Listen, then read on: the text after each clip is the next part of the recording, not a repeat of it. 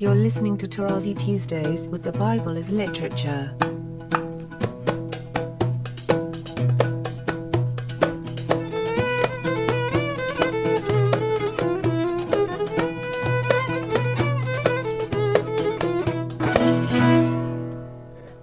Hi, this is Father Mark Boulos, and you are listening to Tarazi Tuesdays with the Bible as Literature podcast.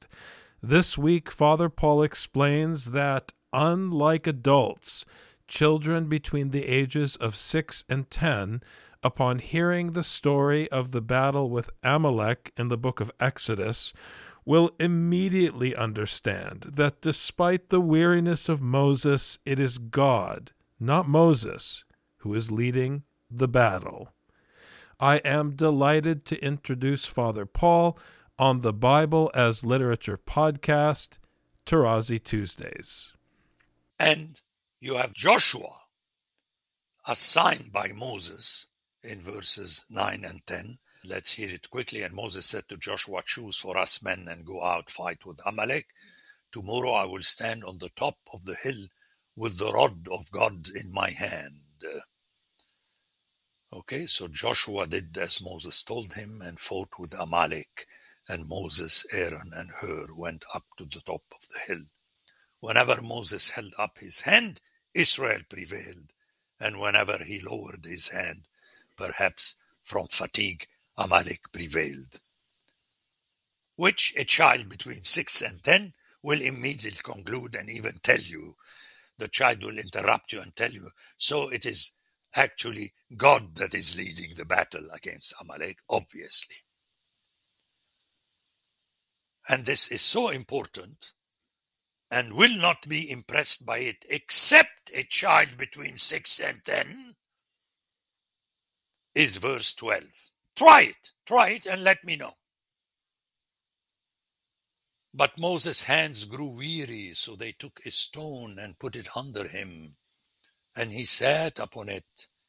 And Aaron and Hur held up his hands, one on one side and the other on the other side. So his hands were steady until the going down of the sun.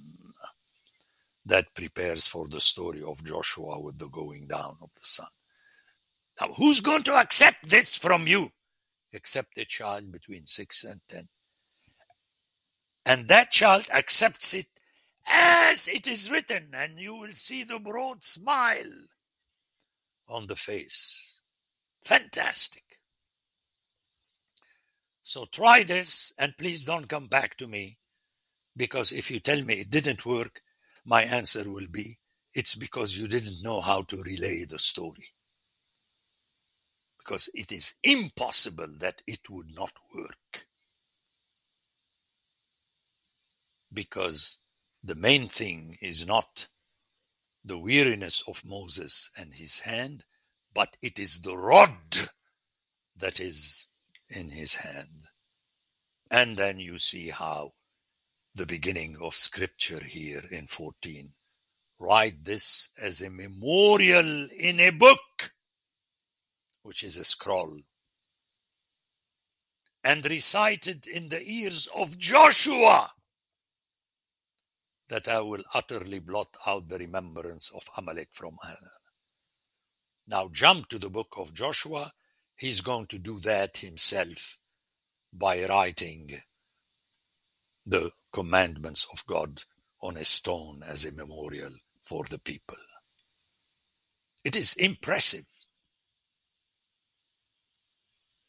My challenge to both of you or either of you is to write an article for JOCABS on this matter when you decide the time. But that's my challenge to you.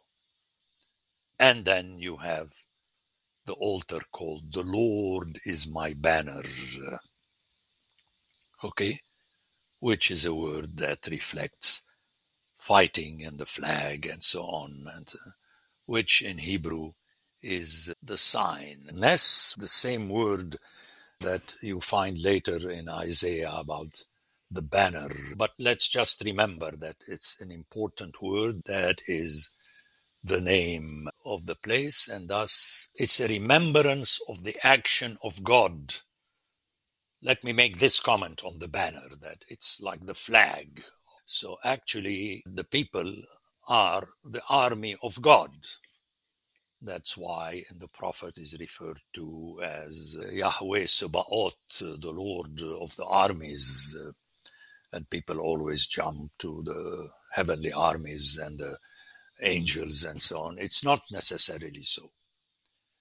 It is the people to the extent in which they are an army of God and not the way the chaplains of the NATO armies talk. No, scripturally, meaning his decision. That's why all the comments in a few chapters later, where you have to be good unto your enemies, comes as a command from his God, who ultimately, at the end of Isaiah, says it's a text that scandalizes everybody when I read it to them because they can't argue against me. It's written in the text. And if they don't listen to me, I shall be slash become their enemy about his own people.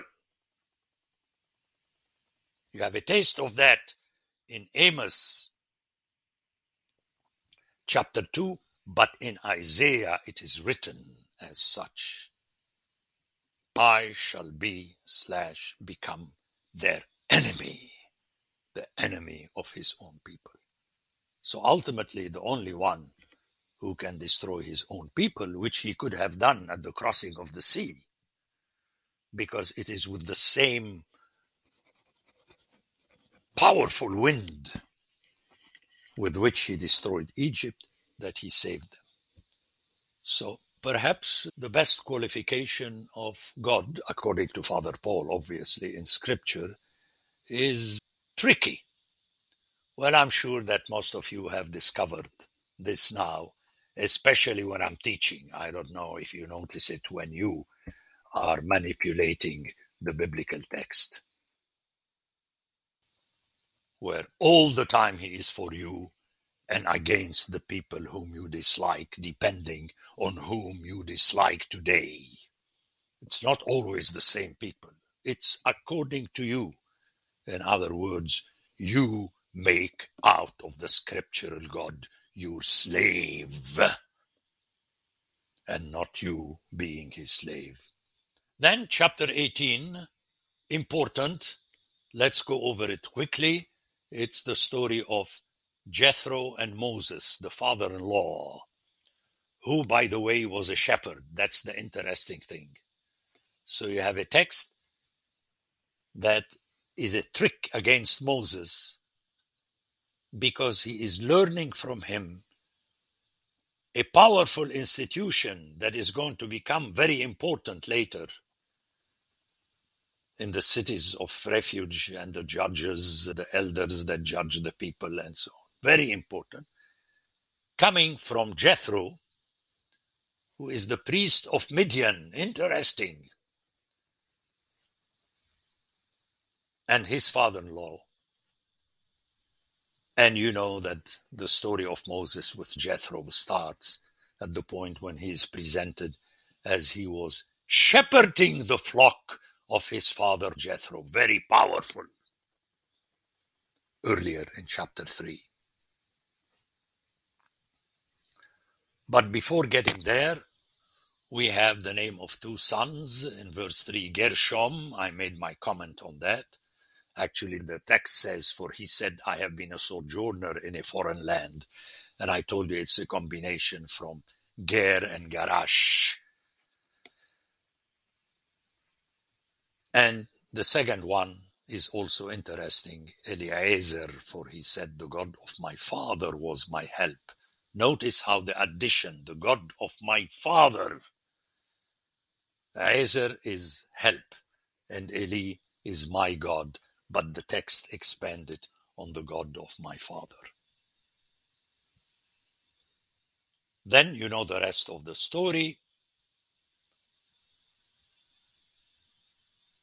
where Jethro, in imparting his wisdom, he refers to the Lord of Moses.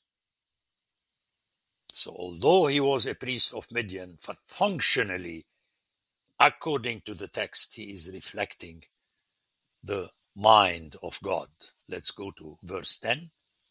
And Jethro said, Blessed be the Lord who has delivered you out of the hand of the Egyptians and out of the hand of Pharaoh. Very clearly, the author is underlining that.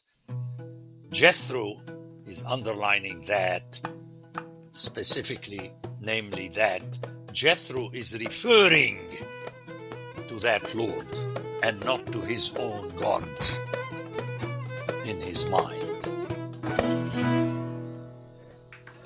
The Bible as Literature is a production of the Ephesus School Network.